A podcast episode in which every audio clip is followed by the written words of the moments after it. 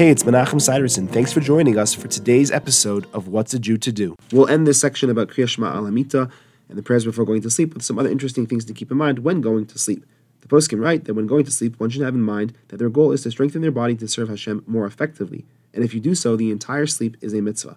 The Rambam famously writes that one should try and sleep for eight hours a night and should not sleep more or less than necessary. Practically speaking, it depends on a person's individual health needs and, of course, practicality. You can't always sleep for as long as you would like. You might have heard an interesting halacha as well that the poskim say that in the beginning of the night one should try and fall asleep on their left side.